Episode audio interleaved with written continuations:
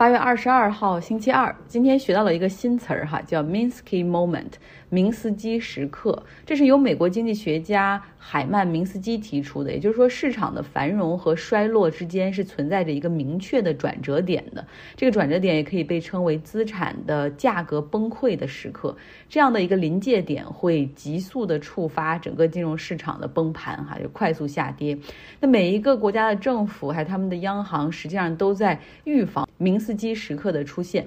那主要经济体的经济学家们其实也不断的在研究哈，并且试图去预测出下一次明斯基时刻会出现在哪个市场，然后分析这个市场的风险是否会引发全球性的金融危机。那么通常这样的一个明斯基时刻，它是一个多种产品市场的这个。集体下跌的一个叠加，或者集体危机爆发的一个叠加。比如说，二零零八年的金融海啸，它实际上就是由美国的股市、楼市一起崩盘，哈，然后又因为银行的管理不善，有很多的杠杆和头寸都放得太大，表外资产过于庞大，结果导致金融机构破产，然后集体寻求救助，啊，就像传染病一样，从这个美国蔓延到英国，然后到欧洲。那现在很多的经济学家都预测，哈，下一个明斯基的时刻可能会在全球第二大经济体中发生。那房产、房地产市场和地方债是最大的风险。但是预测归预测，哈，我们有多少次是击败了预测的这种事实？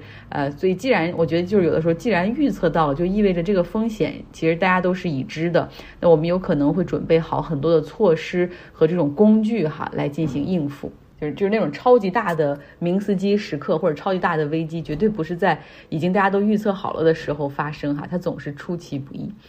嗯，好，聊到了金融呢，今天我们就主要说一说久负盛名的那家投行哈，高盛最近的一些情况。在最近的一次财报的发布中，高盛的这个营收下降了百分之八，净利润下降了百分之五十八。那它这个整个的阵痛几乎体现在所有业务线上，投行业务、自营交易、资产管理以及零售银行。嗯，那他的首席执行官 David 所罗门也是说，哎，这是一个非常艰难的季度。在六月中旬的时候，高盛的前 CEO 布兰克芬甚至打电话给这个现任的 CEO 大卫所罗门说，他所持有的高盛股权从今年一月份到现在已经损失了五千万美元了，就是他的耐心都快被磨没了哈，究竟是怎么回事？那布莱克芬甚至还提出说，如果所罗门你需要任何帮助，我甚至可以随时从退休的状态中哈全力付出。但是所罗门拒绝了布莱克芬的提议。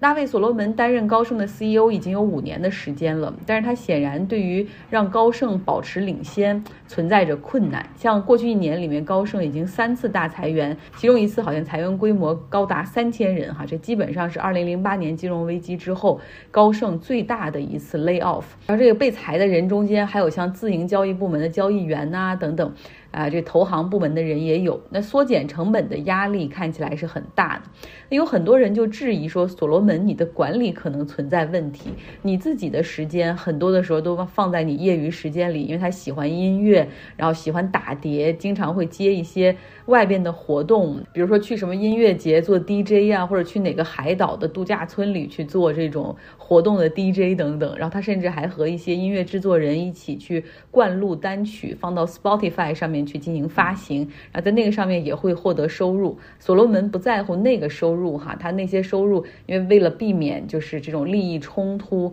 啊，就比如说给他就是找他去做活动的人，会不会实际上跟高盛就是想从他那儿套一些商业信息等等，他为了避免这样的这种 conflict of interest。为人口舌，然后他就把这些收益，把这些打碟的音乐收益，所有的全部捐给慈善组织。但是大家都知道他在这个副业上面到底花了多少时间哈。所以就是也会因为这个去批评他。那像去年的时候呢，这个高盛的这些高管还有董事会成员纷纷要求他要停止这些比较高调的 DJ 演出啊，因为有的时候虽然他自己不会很高调在 Instagram 上面发出，但有的时候一些活动上其他人看到他了也会拍下来，对吧？呃，然后这个确实影响不太好。他们认为说，直到高盛业绩好转之前，请你收敛一下你的这个 DJ 的副业。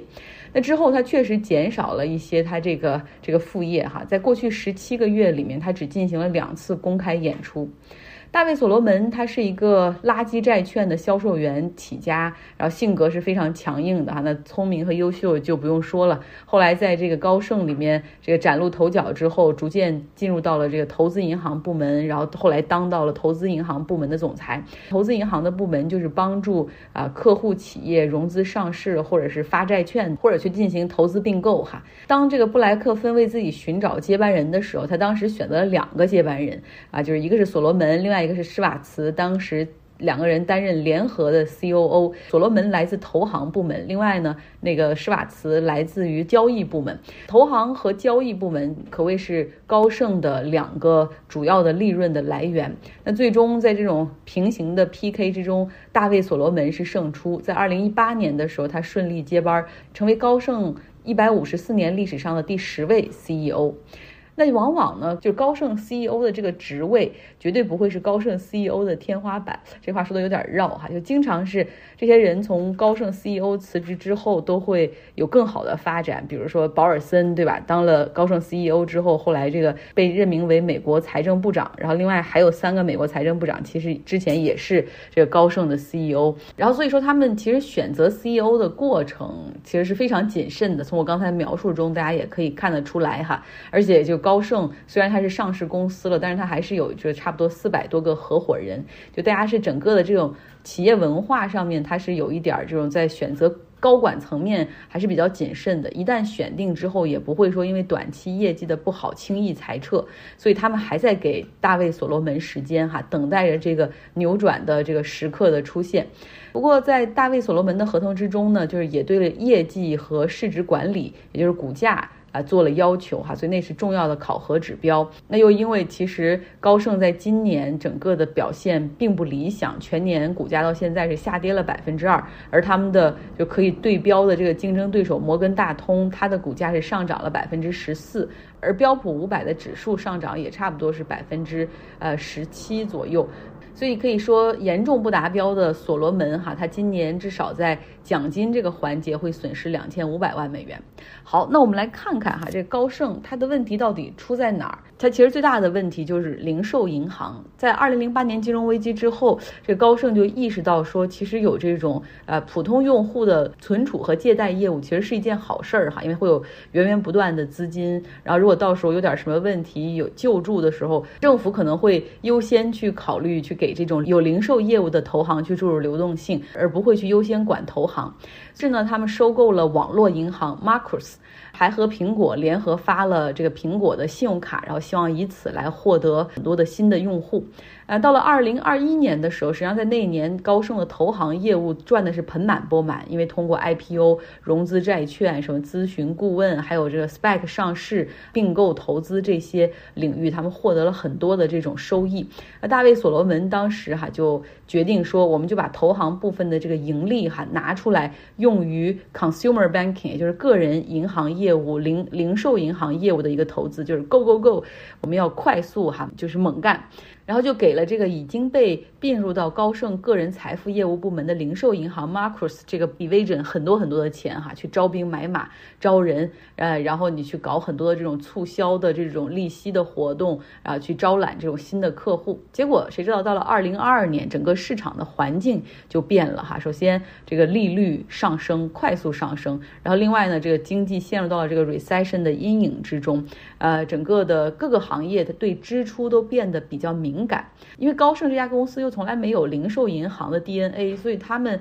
在零售银行的扩张、雇人，然后包括这种执行，呃，都是比较有存在问题和失误的哈。结果就导致他们的零售银行 （consumer banking） 这个部门的亏损，实际上在过去三年里是不断扩大的。而且呢，雪上加霜的是，苹果还跟 Marcus 结束了他们的这个信用卡的这个业务哈，让他们减少了一个新的获客的渠道。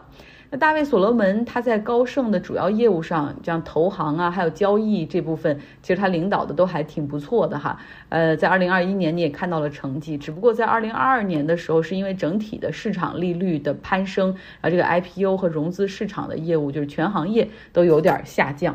呃，但是败笔哈还是在于这个零售银行。但是大卫所罗门也认为说高盛不会这么轻易的放弃，他还是比较自信的哈，因为他们还在继续投入。两年前他们还买下了另外一家做零售银行的借贷机构，就是 Green Sky 这家公司。那上个季度他们终于完成了这个。transaction 完成了这笔交易哈，这个结款，然后这个公司现在也彻底的并入进来。那大卫所罗门说，预计这个零售银行业务会在二零二五年的时候实现一个盈亏平衡。可能投资人或者他们的合伙人对于这个说法会感觉到很失望哈。呃，那另外呢，其实让大卫所罗门还饱受批评的就是他的管理风格有点不太得人心。因为呢，像像整个在疫情之后，银行业中最早要求员工返回办公室的，也是最早要求就是必须五天全在办公室的，停止这种 hybrid，就是这种可以在家办公，然后偶尔来一下办公室的这种。所以最早的就是高盛，这也是大卫所罗门强行要求的。